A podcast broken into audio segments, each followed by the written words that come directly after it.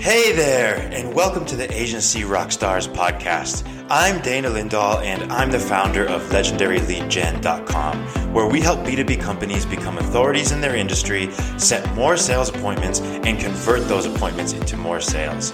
We also help other agencies sell our patented process on to their own clients. And we truly believe in the value of building and creating relationships, and in that being the main driver of new sales for agencies. So, Stick around to the end of the show. We're going to be revealing how you can be our next guest on one of the fastest growing agency podcasts on the planet. All right, let's get straight into it. All right, rock stars, welcome back to the show. I'm your host, Dan. You are listening to Agency Rockstars, and I am joined today uh, by someone who who helps agency owners, who serves agencies, and who builds this really cool world around him. His name is Callum Laing, and he is the founder and C, uh, well, the CEO of MBH Enterprises. I say that correctly? MBH Corporation, yeah. MBH, Corporation. So MBH Corporation has this really, what I found to be an interesting story. I think. Um, so Callum, uh, first of all, welcome to the show. Let's go ahead and dive into that. Explain to me uh, and the listeners a little bit about what uh, MBH is and what you do. Yeah, so um, first of all, uh, thanks for having me on the show. I, I am very passionate about uh, marketing and, and agencies. I, have come from that background, and uh, it's an industry that I love. It's constantly evolving. But really, MBH Corporation is about small businesses as a whole, not just agencies. So, what we did is we were trying to solve a problem. I've been an entrepreneur for 20, 25 years, and it, what we realized was that small businesses often hit what we call a, a scale paradox. They're too small to win the big contracts, and because they can't win the big contracts, they remain small. Now, mm-hmm. in the agency world, this is a huge issue. Um, you know, procurement best practice for big companies is not to give a big contract to a small agency. And so, what tends to happen is by default, they'll give those contracts to the big networks. Now, oftentimes the big networks will then turn around and outsource it to you, the small creative agency, because you're better at delivering, but they'll cream off a lot of the profit in the process. Um, and that's incredibly frustrating for, for agency owners. And so, what tends to happen is agencies build for a few years, they get frustrated by this, they get frustrated by the fact fact that everyone else seems to be making money out of their agency, but they don't. Um, and they look around at what are the options. And normally the option is to sell yourself to one of these big networks, to a you know, WPP or a Publicis or an Omnicom. Um, the problem with that is that those companies, are, yeah, they, they're great companies, but they're run by accountants. Um, and suddenly you now have a creative entrepreneur being told how to run their business by an accountant. and that's, that's um, yeah, us entrepreneurs, we're not very good at being told what to do, especially when it comes to, it comes to our own business. And so um, basically, MBH said, look, we will become the ideal buyer for, for companies. Um, so these companies come in to us, they swap their private stock for public stock, they join the group, but the entrepreneur not only becomes part owner of this group of companies, they still have complete autonomy over their business. So it's their brand, it's their hiring and firing, it's their culture. They can't tell any of the other companies in the group how they should be run, and conversely, no one can tell them how they can be run. But now, when they go and pitch for business, they're a global multinational PLC. Uh, they can leverage off the balance sheet of the group to win those bigger contracts. Uh, when it comes to attracting good talent, they've got stock options they can use. Uh, if they want to you know, most of them will use a, a, videographer or somebody that they can now bring in house. They can acquire their their partners and their suppliers and grow that way. Um, so it's a great it's a great leveler, and that's that's what it's been designed to do is to level the playing field for small businesses. Gotcha. So it feels a little bit like a co-op where you have more you know, buying power, air quotes, but in any other agency side of the business side of it, you've got more power in numbers, but you're not losing your autonomy. Yeah, as uh, I was speaking to one business owner in in uh, Texas recently, and he said, "You're a goddamn communist capitalist." And I'm not sure whether I'm not sure whether that was a compliment or, or a criticism, but uh, a little bit of everything. It's, it's very, yeah, it, it's very collaborative, but it keeps the autonomy of each of the businesses, which which we believe in. Yeah. So how have how have you scaled your how have you scaled MBH over the years to become what it is then? How how do you scale this?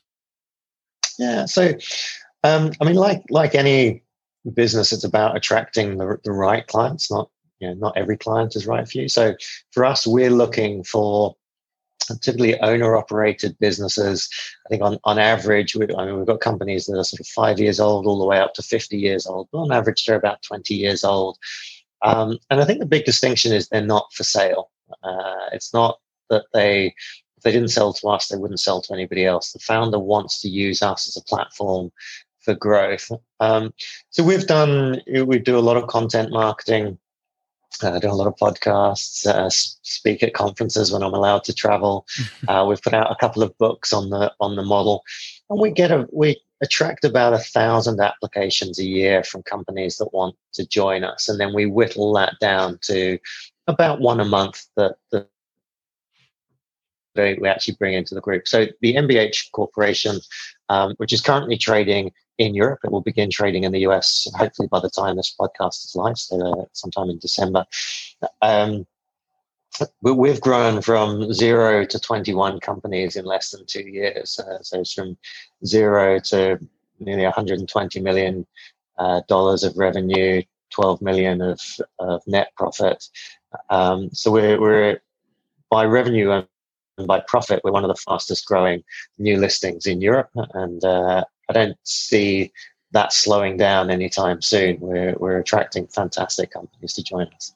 Yeah, and so so as you whittle that down, and you're able to say yes to who who matches and who aligns with what you're doing. Yeah. Um, wh- what does a company look like that aligns with those values and that and that uh, velocity that you're looking at?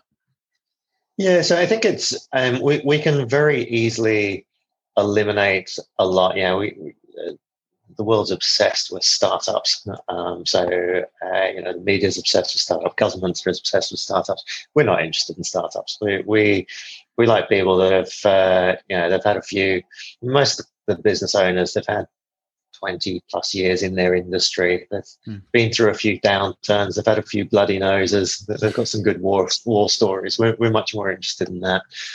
Um, they're profitable. They're cash generating um, but the key distinction is that they're they're looking to still grow the business. Um, you know, they're not looking to take a suitcase of cash and walk out. You know, they still care.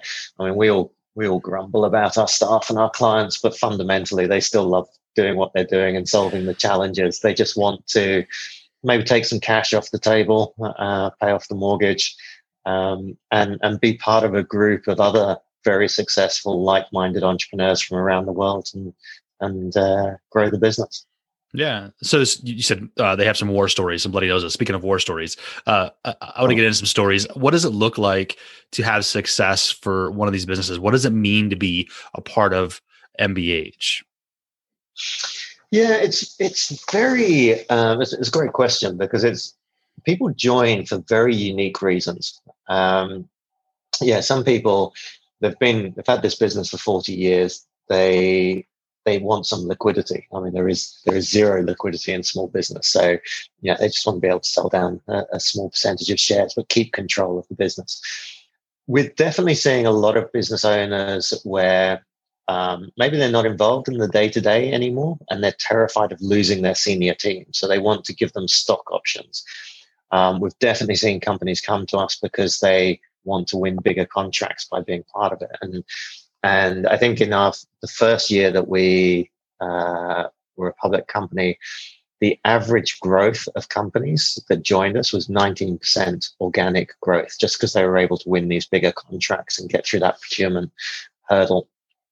Um, but the stories from from the companies are just fantastic. Uh, you know, we've got companies sharing resources. Um, you know, suddenly you can uh, you'll you know if you've got upcoming staff you can second them to other businesses in other countries and, and you know now that these sister companies are uh, interested in you definitely w- winning bigger contracts is a, is a key one um, being able to do their own acquisitions uh, you know something that's normally outside of the realms for most small agencies, but to, to join us and then be able to start bringing in house some of those partners that you've been working with. Um, that's really exciting. So, yeah, lo- lots of very cool stories. If um, if you have a look on mbhcorporation.com or on our YouTube channel, there's lots of stories from the business owners sharing kind of some of their experiences. And video can be so powerful as we're telling those stories, whether it's you know, truly marketing or just sharing the stories. Um, so, if so, if, if I'm at an agency or a small business uh, and I haven't quite grown up enough to join MBH just yet. Uh, what can I do to begin to build over the next, you know, maybe again, not grabbing a suitcase and running, but yeah. growing over a couple of years and maturing? What kind of things should I be doing right now to look at something like that in the next couple of years? Yes, I think um, our, our focus is really on businesses that are very clear about how they create value in the world. And I think most most agencies are. This isn't, um, you know, there's, there's, lots of the tech plays that are still trying to figure out. You know, it's great tech. They just haven't worked out what problem they're solving. Whereas most agencies are pretty clear about who their client target is and how they solve a problem for them. Um, so that's really that's really the the key thing is be absolutely crystal clear on that on, on who you serve and who you don't serve um, and yeah be willing to turn business down, which is excruciating as a small business owner, but it's critical um, to, to moving forward. Yeah. And then I think just just thinking long term and and uh, and I know that's difficult, especially if you're being squeezed at the moment with COVID and stuff. Um, but one of the things that you know ultimately MBH is is the ultimate in collaboration, but it doesn't mean you need to be part of a PLC to collaborate. You know, there's there's tons of opportunities, and I'd, I'd encourage every small business to start looking at you know, would our proposition be stronger for the clients if I was to partner with this company? And you know, it could even be a competitor. Um, but this is actually, with all of this disruption going on, this is a great time to start thinking laterally uh, about those partnerships and about how you work because companies that wouldn't have been open to that six months ago are now open to anything. And so you can have some really interesting conversations um, and, and grow. You can actually grow much quicker and grow exponentially through partnerships than you can organically through just adding another client. Yeah, yeah, that's great. I, I love the idea of working with who you might think of as competition, but like there's so much abundance around us that your competition could be a great partner. That's a great perspective. Definitely. So let's uh, switch gears just a little bit here, Callum. You, you mentioned uh, some of the content marketing you do. Uh, you talked about your YouTube channel, this kind of thing. What kind of pain points are you seeing right now in that marketing industry that we should be focusing on? yeah, so I think it's uh, it's not actually specific to to marketing. I think it's facing most small businesses now are getting some form of, of pressure.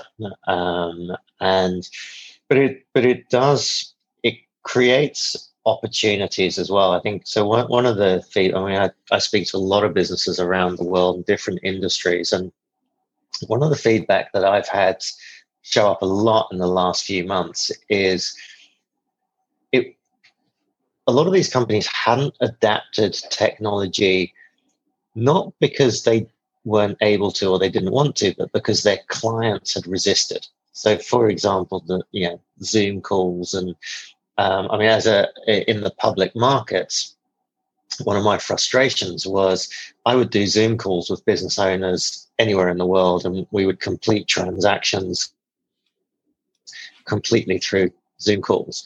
Um, and yet, when I talked to investors, Wall Street was incredibly, um, uh, you know, based on that old school. Look, the business sounds great, but you need to come in here, and I need to look at you in the eyes and have lunch with you before I invest. So, can you fly from Singapore to New York for a meeting, please? Um, and it was very much based on that. Whereas today, that's all changed. Um, you know, investors know that if they they're going to wait for a a face-to-face meeting. It's just not going to happen. Um, and so, actually, I think we're we're in this really exciting stage, and, and agencies, by their nature, are creative. Um, yeah, so they're entrepreneurial and they're creative, and it's mm-hmm. this is a great time when you've got that much disruption going on in the world. It's to just reimagine the whole concept and say, okay, look, how can we serve our clients in a in a unique and creative way? And and uh, and clients are open to it, and that's uh, that's the bit. I mean, nothing nothing frustrates agencies more than coming up with a good idea and then having a stuck in the mud client that that just won't adapt it. And, and now everyone's so open um, that, I, I, think this is the most exciting time for, for agencies. Although it might not seem like it cash flow wise at the moment. Sure. Yeah. Well, you know, it's it's like childbirth. The the the pains of growth, you know, can can give us that that spur on to greater things, but it's still painful. I mean, it can still be very painful. So, um, and interesting too. I heard I heard you say that you know, as creative and, and disruptive as agencies can be, uh, investors maybe haven't been, but you are seeing a change in that, huh? Yeah, slowly.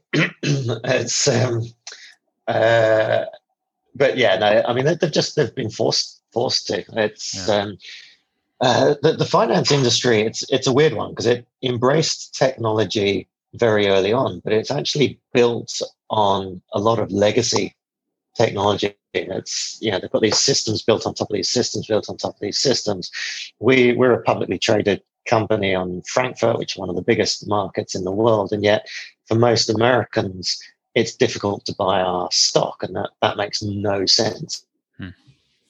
So, uh, hence having to trade in the in the US. So, the finance industry has been quite slow in coming forward. And yeah, to be fair to them, they've got a very profitable model. The the idea of fintech coming in and taking away their cake doesn't really uh, appeal, and so they've resisted. But um, yeah, COVID has forced, uh, I think, a lot of industries to to suddenly catch up, and and uh, and that's that's great for everyone. Yeah. Awesome. I, I love the, the the positivity of it, the outlook that yes, it's changing it to have a little have a little patience, but it is changing. Uh, that's great stuff. So, uh, uh, great conversation, Callum. Really good stories, great advice. Uh, thanks for casting that vision for for these agencies that are growing. Um, I want to get to my last question here in a minute, but I want to give you the opportunity to make sure that those listening, the agency rock stars that are listening, can connect with MBH Corporation, can can find you. Where do you send folks to connect with you? Yeah, well, connect to me. I'm I'm a real person. It's not uh, yes. to a faceless corporation. Um, so look, I'm I'm on LinkedIn. I'm very active on LinkedIn. Uh, I'm around on Twitter, um, or email me callum.laing at mbhcorporation.com. Um, love to talk to you, and uh, and there's there's plenty. Like I said, we've got plenty of content out there. So do go and, and do some browsing, but I'm, I'm always happy to. I, I love speaking to, to small agency owners. It's uh, yeah. yeah, it's lots of stories to share. Uh, absolutely, and, and, I can attest, listeners. Uh, Callum Laing, uh, very easy to find uh, in social media. A rather, a rather unique name, maybe unique. I don't know. Um, as an American, it seemed unique to me, so uh, easy to find. Yeah, that's useful. Uh, yeah. So, all right, Callum, it, it, think about advice you've uh, received or you've given that you know seems counterintuitive right? If we're agency rock stars we're a little bit counterculture as rock stars. So what's advice that is that seemed counterintuitive at first but when you implemented it really uh, helped you embrace growth and change? Um, yeah it's an interesting question. I think uh, agencies and, and entrepreneurs in general anyone who's creative we tend to think we have to come up with the answer. You know, our, our value to the world is our, our vision of creativity. Um, and actually, when I stopped trying to figure out the answer to everything and started asking a different question, and the, the different question always starts with who. So, who already knows the answer to this? Who would benefit the most if we're successful at this? Um, who can I learn from? Who, yeah. And once you start asking those questions, it takes you down a very different path, um, and it's it's a much more you, you can always get traction moving forward in that direction. I found with the typical kind of what what's the answer to this? What do I have to do next? I would have one of two options. Either I didn't know, or I'd kind of guess something. Um, and more often than not, that turned out to be the wrong guess. Whereas when you go with who, uh, it, it's a much more productive uh, conversation. So it may seem counterintuitive, but who is better than what? I like that. Exactly. Very good. Callum Laing, CEO and co-founder, MBH Corporation. Thank you so much for being a part of Agency Rockstars. Uh, listeners, go to mbhcorporation.com or look up Callum online. Thanks again, my friend. Pleasure, Dan. It's been fun.